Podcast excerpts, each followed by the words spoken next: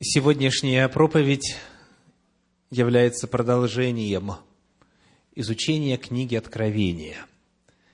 Мы с вами сегодня начинаем изучение 16 главы этой книги. Потому я приглашаю вас открыть это место Священного Писания, и мы будем исследовать истину о семи язвах – Сегодня проповедь называется так «Откровение семи язв», вторая часть. В минувшую субботу мы изучили 15 главу книги Откровения, где есть пролог, подготовка к излитию язв. И вот сегодня мы начинаем исследование самих семи язв. Откровение – семи язв, вторая часть.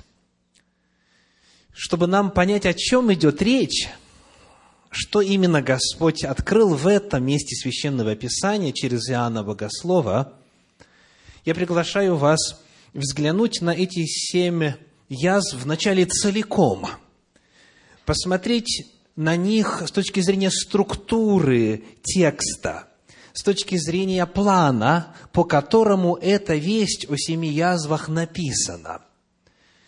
И делая это, мы обнаружим здесь простую формулу, с которой мы уже в книге Откровения встречались дважды. Какая это формула?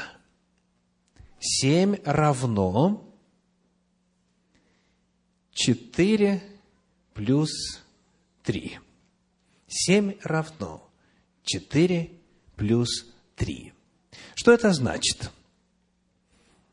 Это уже не первая семерка в книге Откровения, правда? И вот в описании предыдущих семерок, предыдущих последовательностей Божьих действий в истории Земли, мы находили, что идет четыре вести идентичных, а три в завершении семерки отличаются. Четыре между собой схожи, и последние три между собой схожи. Вспомним, о чем идет речь. Когда мы изучали с вами семь печатей, то в шестой главе книги Откровения нашли следующее. Откровение, шестая глава, начиная с первого стиха.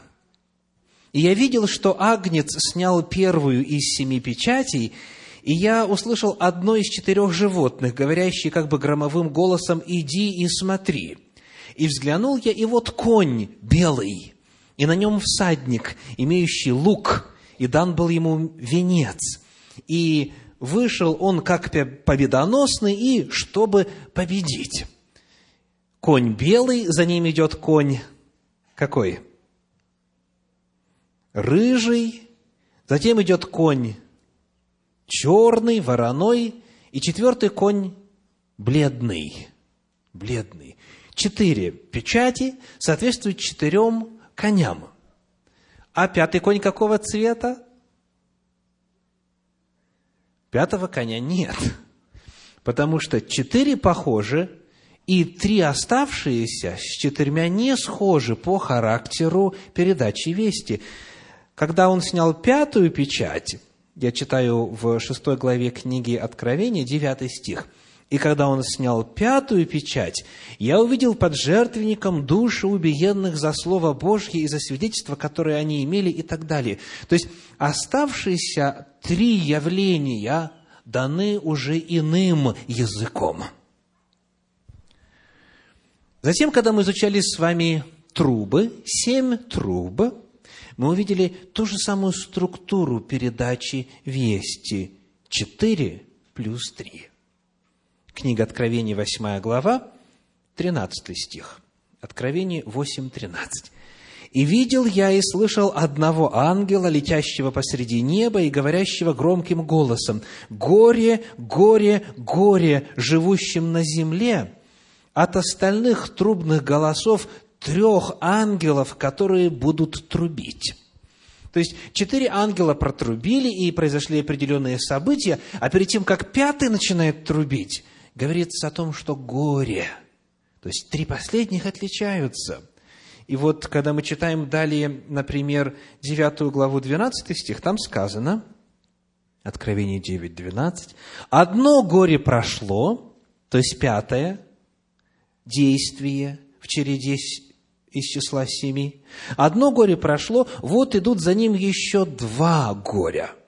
Итак, четыре трубы и три горя. В случае с печатями четыре коня и три печати. Точно такая же структура и в 16 главе книги Откровения. Давайте посмотрим, как это описано здесь. В книге Откровения, в 16 главе, где описывается семь язв гнева Божия, структура представлена той же формулой. Семь равно четыре плюс три. Первые четыре язвы, которые изливаются. Одна на землю, другая на море, затем на солнце. И вот первые четыре язвы по своей природе буквальные. Вот, например, как это описано. Откровение 16 глава, 2 стих. «Пошел первый ангел и вылил чашу свою на землю, и сделались жестокие и отвратительные гнойные раны на людях, имеющих начертание зверя и поклоняющихся образу его. Конкретные люди, конкретные гниения, конкретные буквальные раны. Далее, четвертый стих, третий и четвертый, они одной природы. Второй ангел, читаю третий, вылил чашу свою в море, и сделалась кровь, как бы мертвеца, и все одушевленное умерло в море. Третий ангел вылил чашу свою в реки, источники вод, и сделалась кровь. Буквально или символически? Шестой стих нам помогает. «Зато сказано, что они пролили кровь святых и пророков, ты дал им пить кровь, они достойны того». Буквально или символически?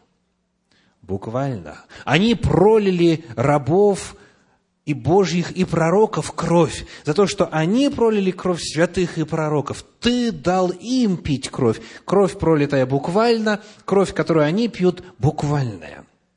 Первые четыре язвы по природе своей написаны буквальным языком. И прецедент тому в Священном Писании описан несколько раз, о чем сегодня чуть подробнее позже. Но вот начиная с пятой язвы, а именно с 10 стиха 16 главы книги Откровения, мы видим, как меняется язык подачи материала. 16 глава, стих 10. «Пятый ангел вылил чашу свою на престол зверя, и сделалось царство его мрачно» и они кусали языки свои от страдания. Приходилось ли вам когда-нибудь оказываться в мрачной, в темной комнате? Тяжелые страдания, правда? Можно ли эту картину буквально понять? Никак. Никак. Тьма не вызывает страдания, да еще такие, что языки кусать от страданий. Здесь язык уже совершенно иной, язык символический, потому что тьма в Библии, она сопряжена с определенным духовным состоянием. Помрачение в Библии описывает именно определенную духовную картину. То есть нечто произойдет с царством зверя, от чего будут кусать языки. То есть то, что будет происходить, весьма будет буквально, и языки будут кусать буквально. Но вот что произойдет, это представлено символическим языком. Нету физической взаимосвязи, нету причинно-следственной связи в материальном мире между тьмой и страданием, которое здесь описано. Таким образом, пятая, шестая и седьмая язвы – написаны образным языком. Вот что означает формула 7 равно 4 плюс 3. Когда книга Откровения подает нам информацию о будущем, она говорит о четырех определенных периодах одним языком, о четырех явлениях так, а о последующих трех по-иному. И мы видим, что тот же самый шаг, тот же самый принцип, та же самая структура повествования сохраняется и в 16 главе книги Откровения, которая повествует о семи язвах. Для нас это очень важно знать.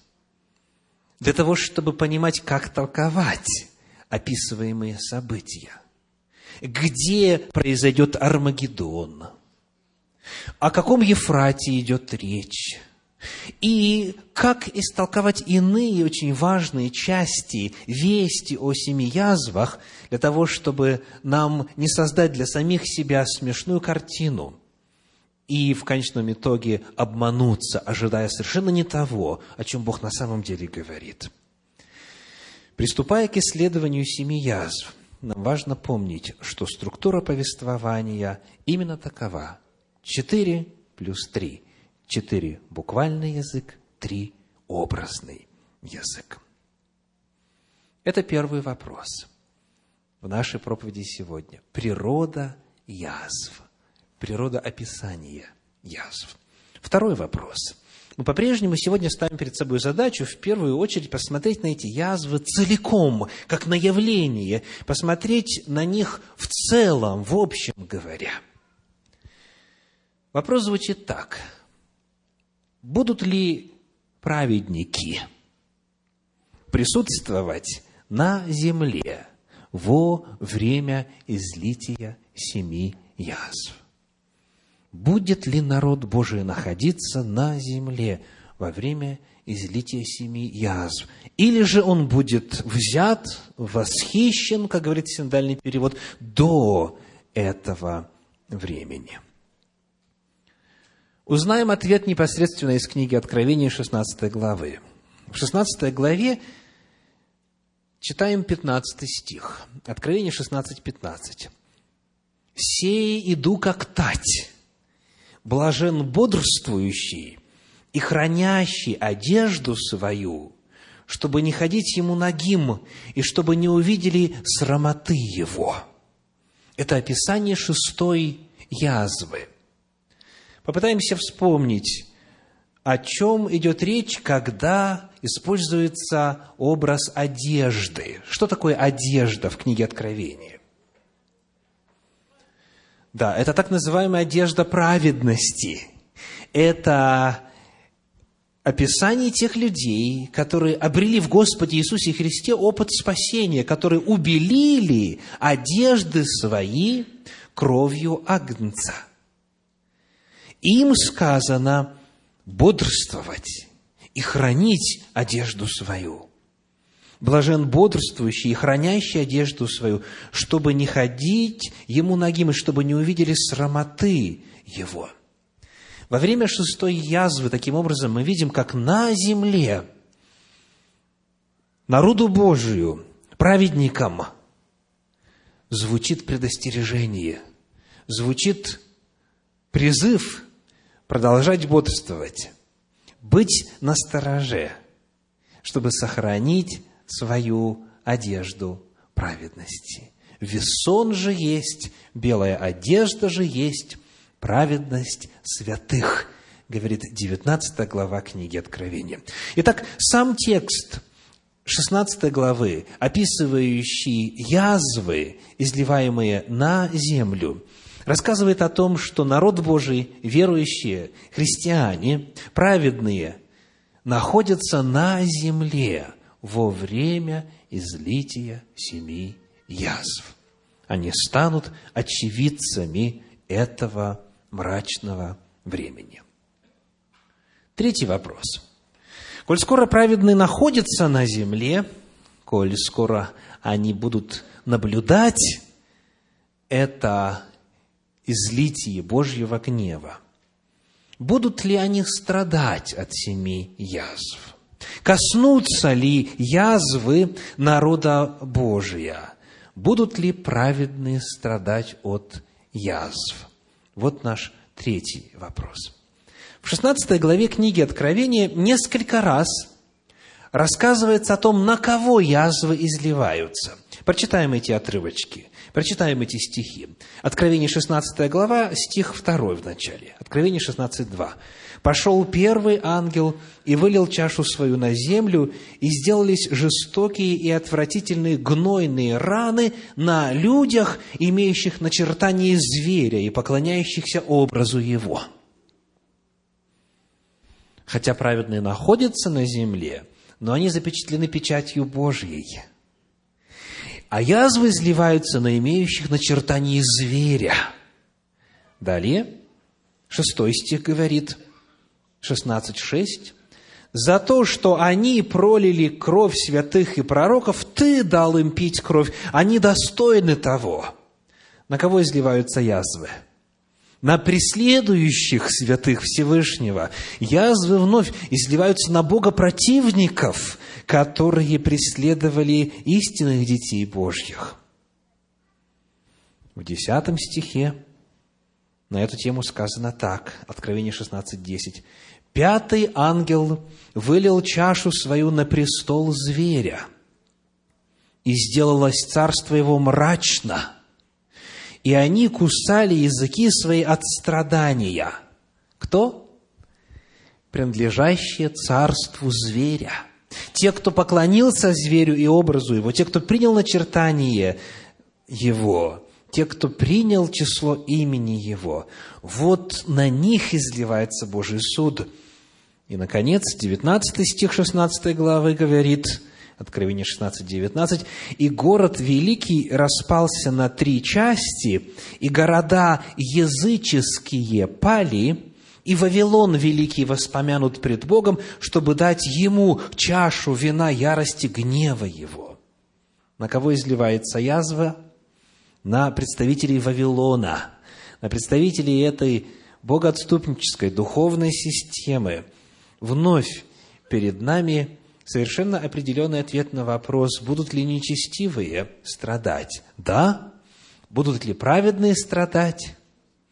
Нет, нигде во всей 16 главе книги Откровения не говорится о том, что каким-то образом праведные пострадают от излития семи язв. В прологе к этому описанию, в 15 главе книги Откровения, мы читали с вами в минувшую субботу следующий очень важный стих. Откровение, 15 глава, стихи 2 и 3. 2 и 3. «И видел я как бы стеклянное море, смешанное с огнем, и победившие зверя и образ его, и начертание его, и число имени его, стоят на этом стеклянном море, держа гусли Божии, и поют песнь Моисея, раба Божия. Мы вспоминали песнь Моисея. Это песнь, которую воспел народ Божий после избавления от египетского рабства – после того, как узурпаторы потонули в море, Моисей воспел Господу песнь с народом искупленным. Таким образом, в качестве подготовки к пониманию природы семи язв, Бог напоминает нам о Моисее. Бог напоминает нам об опыте избавления из Египта. То есть, те, кто будет избавлен – и те, кто не поклонится зверю, и кто победит зверя и образ его, их опыт будет тождественен опыту народа Божия во время выхода из Египта. Вспомним потому, что было в Египте. Как Господь избавлял свой народ в Египте. Сколько было язв, сколько было казней египетских десять. Десять казнь излилась на Египет, прежде чем фараон отпустил народ поклониться Господу. Процесс освобождения, процесс избавления был длительным. И вот в исследовании того, что предшествовало избавлению, в исследовании процесса освобождения, мы находим, что из этих десяти язв – Первые три, они пали на всех жителей Египта. Первые три язвы а именно, кто помнит, какие? Кровь, мошки и что еще? И? Ну, кто-то из вас отвечает, но я не слышу. Они пали на всех – а вот начиная с четвертой казни, с четвертой язвы, Слово Божье рассказывает нам следующее. Книга Исход, 8 глава, стихи с 20 по 23. Исход, глава 8, стихи с 20 по 23. «И сказал Господь Моисею, завтра встань рано и явись пред лицо фараона. Вот он пойдет к воде, и ты скажи ему, так говорит Господь, отпусти народ мой, чтобы он совершил мне служение в пустыне. А если не отпустишь народа моего, то вот я пошлю на тебя и на рабов твоих, и на народ твой, и в домы твои песьих мух, и наполнятся домы египтян песьими мухами, и сама земля, на которой они живут. И отделю в тот день землю Гесем, на которой пребывает народ мой, и там не будет песьих мух, дабы ты знал, что я, Господь Бог, среди всей земли. Я сделаю разделение между народом моим и между народом твоим. Завтра будет сие знамение на земле. Начиная с четвертой казни, все общество разделяется ровно на две группы. Те, кто страдает от казней, от семи язв, начиная с четвертой, и те, кто не страдает совсем. Мы находим, начиная с четвертой казни египетской, что вот эта тема разделения повторяется неоднократно. Посмотрим, например, в качестве иллюстрации на девятую главу книги «Исход» стихи с 4 по 6. Исход 9 глава, стихи с 4 по 6. «И разделит Господь в то время между скотом израильским и скотом египетским, и из всего скота сынов Израилевых не умрет ничего». И назначил Господь время, сказав, «Завтра сделает это Господь в земле сей». И сделал это Господь на другой день, и вымер весь скот египетский. Из скота же сынов Израилевых не умерло ничего. И так далее. Если вам интересно дома подробнее это изучить, прочитайте в 9 главе стихи 25 и 26, исход 9, 25-26, и в 10 главе стихи 22 и 23. 10 глава, стихи 22 и 23. Плюс к этому нужно добавить еще и последнюю, десятую казнь, где первенцы умерли только лишь в домах нечестивых, но ни одного не умерло в домах детей Божьих. Итак, прообразы Торы рассказывают нам о том, что народ Божий, живя на земле, будет страдать от каких-то катаклизмов, от каких-то природных стихий, будет страдать от общих для всей земли явлений негативных. Но что касается семи язв, которыми, как мы прочитали, оканчивается ярость Божия, страдать от них будут только нечестивые, и Господь произведет разделение. Народ Божий будет на земле, он будет очевидцем этих событий, но не получит никакого вреда. Народ Божий будет сохранен.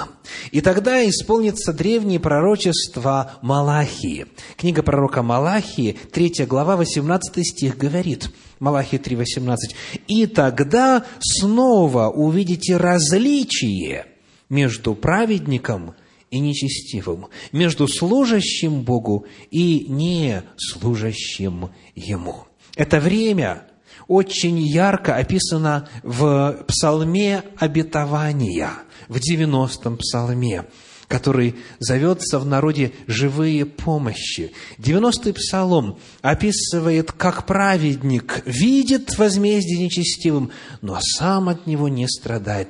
Прочитаем. Кто знает наизусть, произносите вместе со мной – живущий под кровом Всевышнего, под сенью всемогущего покоится. говорит Господу, прибежище мое и защита моя, Бог мой, на которого я уповаю. Он избавит тебя от сети ловца, от гибельной язвы. Перьями своими осенит тебя, и под крыльями его будешь безопасен. Щит и ограждение – истина его. Не убоишься ужасов в ночи, стрелы, летящие днем, язвы, ходящие во мраке, заразы, опустошающие в полдень. Падут подле тебя тысяча и десять тысяч одесную тебя, но к тебе не приблизится. Только смотреть будешь очами твоими и видеть возмездие нечестивым, ибо ты сказал, Господь, упование мое. Всевышнего избрал ты прибежищем твоим – не приключится тебе зло, и язва не приблизится к жилищу твоему. Ибо ангелом своим заповедает о тебе охранять тебя на всех путях твоих. На руках понесут тебя, да не приткнешься о камень ногою твоею. На аспида и Василиска наступишь, попирать будешь льва и дракона. За то, что он возлюбил меня – избавлю его, защищу его, потому что он познал имя мое. Воззовет ко мне, и услышу его. С ним я в скорби, избавлю его и прославлю его. Долготою дней насыщу его, и явлю ему спасение мое. Аминь. Видите, как праведные наблюдают, созерцают возмездие нечестивым, но сами от язв Божьего гнева не страдают. Итак, мы ответили на вопрос, будут ли праведные страдать от излития семи язв, находясь на земле? И ответ категорически нет. Следующий, очень важный момент – который помогает нам раскрыть природу излития семи язв, связан с заявлением, которое мы читали в минувшую субботу во время предыдущей проповеди из 15 главы книги Откровения. Откровение, 15 глава, 4 стих. Откровение 15, 4 кто не убоится Тебя, Господи, и не прославит имени Твоего, ибо Ты един свят. Все народы придут и поклонятся пред Тобою, ибо открылись суды Твои. Слово «открылись» дословно в подлиннике означает «продемонстрировались». То есть их справедливость Божьих дел и Божьих судов стала явной. Все народы придут и поклонятся пред Тобою, ибо открылись суды Твои. Стали явными справедливые решения Твои, говорит подлинник. Семь язв излития Божьего гнева – являются еще одним ярким доказательством Божьей справедливости. И это четвертый, очень важный момент для разумения природы этого процесса. Мы находим, что в описании семи язв есть подтверждение Божьей справедливости, во-первых, со стороны небесных существ – Приглашаю вас взглянуть на стихи с 5 по 7 в 16 главе книги Откровения. 16 глава с 5 по 7. «И услышал я ангела вод, который говорил, «Праведен ты, Господи, который еси и был, и свят, потому что так судил» за то, что они пролили кровь святых и пророков, Ты дал им пить кровь, они достойны того. И услышал я другого от жертвенника, говорящего, «Ей, Господи Божий Вседержитель, истины и праведны суды Твои». Мы находим, как небожители, ангельские существа, подтверждают вслух Божью справедливость. Они в ней удостоверились. Обратите внимание, что они не делают это по Божьему приглашению. их никто не заставляет свидетельствовать о Божьей справедливости. Божья система правления не авторитарна. Там делается все не потому, что надо, а потому что человек понимает сам и по своему изволению признает Божью справедливость. Священное Писание рассказывает нам о том, что с момента грехопадения на земле, с тех самых пор, как грех поселился в том числе и на нашей планете, ангелы Божьи пристально вглядывались на протяжении всей истории великой борьбы между Богом и сатаной, они всматривались в совершаемые действия, потому что им важно было понять Божью любовь и Божью справедливость. Это написано, в частности, в первом послании Петра, в первой главе, в 12 стихе. 1 Петра, первая глава, 12 стих говорит, «Им открыто было, что не им самим, а нам служило то, что ныне проповедано вам благовествовавшими Духом Святым, посланным с небес». Речь идет о пророках древности. Им открыто было, что произойдет в будущем. И дальше сказано – во что желают проникнуть ангелы. Ангелы Божьи желают проникнуть в тайны спасения. Они желают проникнуть в исторический процесс, в осуществление и реализацию древних пророчеств о том, как Бог одержит победу над злом. В послании апостола Павла к Коринфянам в первом послании Коринфянам, в 4 главе, в 9 стихе написано, 1 Коринфянам 4, 9. «Ибо я думаю, что нам, последним посланникам, Бог судил быть как бы приговоренными к смерти, потому что мы сделались позорищем для мира, для ангелов и человеков». Слово «позорище» в современном русском языке уже не отражает смысл времени, когда синодальный перевод был подготовлен. Посмотрите на корень этого слова. Что там такое? Зор. Зор. Например, подзорная труба. Что означает? Речь идет не о позоре в современном смысле, слова, не о чем-то неприглядном или недостойном или стыдливом, в подлиннике используется греческое слово «театрон». И все сразу становится понятно, правда? Мы стали зрелищем.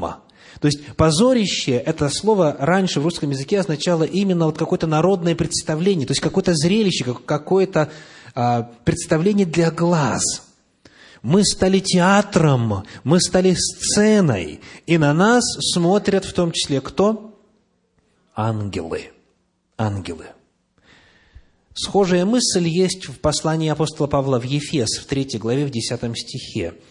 Послание в Ефес, 3 глава, 10 стих. «Дабы ныне соделалось известною через церковь начальством и властям на небесах – многоразличная премудрость Божия. Начальство и власти на небесах, ангельские существа.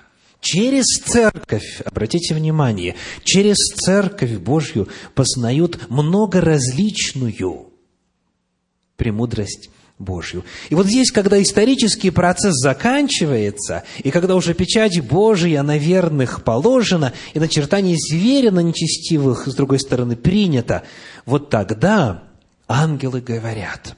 16 глава книги Откровения рисует перед нами два ангельских существа, которые говорят, истины и праведны суды твои. Ты справедлив, что так судил.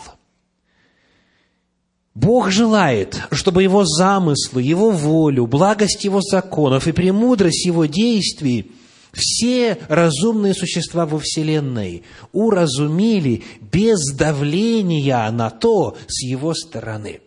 Он желает, чтобы его справедливость была самоочевидной, и это и происходит. Небожители, ангельские существа, во время излития семи язв говорят, «Ты, Господь, справедлив». Во-вторых, говоря о подтверждении справедливости Божьих законов, в тексте описания семи язв нам нужно взглянуть и на нечестивых.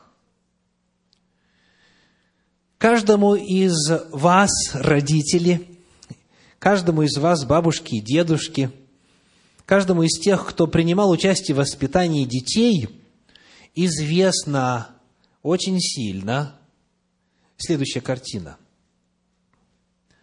Как только ребеночка призывают к ответственности, как только он чувствует, что дело пахнет наказанием, он, как говорят в народе, как на духу, тут же признает себя грешником. Знакомая картина? Как только он знает, что сейчас будут наказывать, он, как правило, сознается и надеется на что? Как у нас говорят, чистосердечное признание смягчает наказание. То есть, как правило, когда человек знает, что его разоблачили, что наказание уже неизбежно, что ему скоро страдать и отвечать за свои поступки, он кается. Это самое естественное дело. И вот этого же можно было бы ожидать и от нечестивых, правда? Когда уже язвы Божьего гнева на них изливаются, то вот когда первый волдырь на теле появился во время первой язвы, когда уже жестокие, отвратительные гнойные раны начали образовываться на теле, тут как раз самое время пасть на колени – лбом озимь и сказать, грешен, Господи, прости, больше не буду, да? Это было бы естественно. Так люди всегда поступали и до сих пор так поступают. Но когда этот процесс Божьего наказания осуществляется, мы находим, что нечестивые, те, кто являются объектом Божьего гнева, каятся не собираются. В книге Откровения в 16 главе читаем стихи с 9 по 11. 16 глава, с 9 по 11. «И жег людей сильный зной, и они хулили имя Бога, имеющего власть над семи язвами, и не вразумились, чтобы воздать Ему славу, 11 стих. «И хулили Бога Небесного от страданий своих и язв своих, и не раскаялись в делах своих». 25 стих. То есть 21. 21 стих.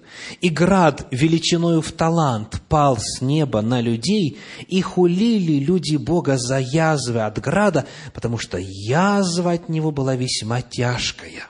Обратите внимание, знают ли они, кто эти язвы посылает? Да. И в адрес этого Бога они направляют хуления. Трижды на протяжении 16 главы показано, что выбор этих людей окончательный, что спасаться они не хотят, что признать свою греховность они не желают, что с Богом у них взаимоотношения четко сформировались, антагонистические они не желают признать Божью власть, не желают признать себя виновными. Это показывает, что выбор нечестивых – это не случайность. Никто не погибнет просто потому, что ему не хватило времени задуматься об этом.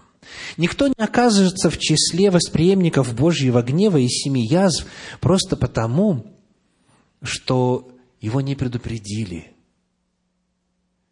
он не знал, ей не сказали. Там окажутся только те, кто, зная, совершает грех дерзкой руки, как в Торе об этом еще сказано. Вот таковые подвергаются наказанию. И они уже бесповоротно и окончательно выбрали свой путь против Бога. И этим доказывается Божья справедливость. Если бы человек во время суда над ним сказал, «Господи, каюсь, прости меня»,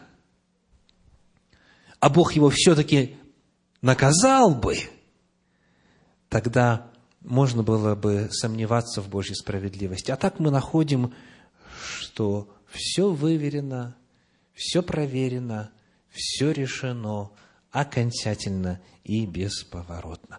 То есть нечестивые уже настолько созрели в своем нечестии, настолько далеко от Бога отошли, что их теперь уже ничего не трогает. Есть притча о лягушке и скорпионе. Однажды лягушка гуляла по берегу большой и глубокой реки. К ней подошел скорпион. Он хотел переправиться на другой берег реки и сказал, «Перевези меня через реку», – предложил он лягушке. «Давай я сяду тебе на спину, и ты меня перевезешь».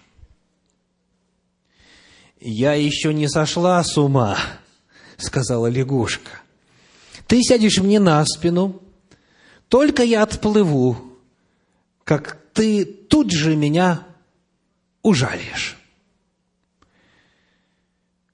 «Уважаемая лягушка», — ответил вежливо Скорпион, — «если я тебя ужалю, ты утонешь.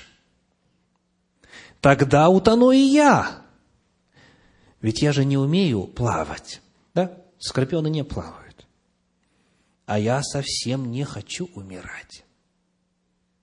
Логично, правда? Такие доводы показались лягушке очень разумными. Поэтому она разрешила Скорпиону сесть себе на спину. Когда они были на середине реки, Скорпион все же ужалил лягушку – Умирая, она спросила, «Зачем ты это сделал? Ведь ты умрешь вместе со мной». Послушайте внимательно ответ Скорпиона. «Потому что я Скорпион. Природа у меня такая». Это иллюстрация – раскрывает перед нами очень важную истину. Кто-нибудь хочет погибать в здравом уме? Кто-нибудь из вас или ваших знакомых хочет гореть в адском пламени? Кто-нибудь хочет лишиться вечной жизни? Все хотят жить. Все хотят спасения, все хотят жизни вечной, все хотят благословения от Господа. То есть никто в здравом уме сознательно не выбирает смерть. Как и Скорпион тоже не планировал умирать посередине реки. А почему же все-таки умер? Потому что природа у него такая. Для нас сегодня очень важно задать следующий вопрос. Как нечестивые смогли стать таковыми, что когда они смотрят Богу в глаза и знают, что Он их наказывает за их грехи, беззакония по справедливости, они не просят прощения. Как природа их стала таковой, что они уже не хотят просить прощения. Как они стали настолько далеки от Бога, что теперь уже и не хотят каяться. Бенджамин Франклин в свое время оставил следующее очень емкое и глубокое выражение – на английском языке оно звучит так. What I am to be, I am now becoming. What I am to be, I am now becoming. То есть, каким мне быть в будущем, я становлюсь сейчас, сегодня. Каким мне быть в будущем, я становлюсь сейчас. Прогноз о будущем человека составить очень легко. Каждый из нас может о своем будущем в духовном отношении составить прогноз сегодня. Почему? Потому, чем мы занимаемся сегодня потому как мы живем сегодня, посмотрев на то, чем человек интересуется, чем занимается сейчас. В книге притчи в 20 главе в 11 стихе сказано, притчи 20.11, можно узнать даже отрока по занятиям его, чисто ли и правильно ли будет поведение его. Еще раз, можно узнать даже отрока по занятиям его, чисто ли и правильно ли будет поведение его. Сюрпризов не будет. Проснуться вдруг неожиданно святым накануне запечатления для великой скорби никто не сможет. Это происходит сегодня, в сию секунду – в режиме реального времени. То, какими мы будем, уже куется и формируется сейчас. Неожиданности не будет.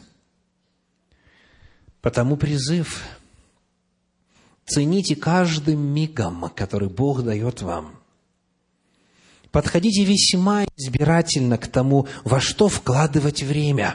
Потому что то, чем вы занимаетесь, вас формирует. То, что вы читаете, вас изменяет. То, во что вы вкладываете время и силы, то, что вас интересует, это все вас меняет. Вы меняетесь по природе, по нутру перед нами всегда стоит выбор касательно приоритета вкладывания времени.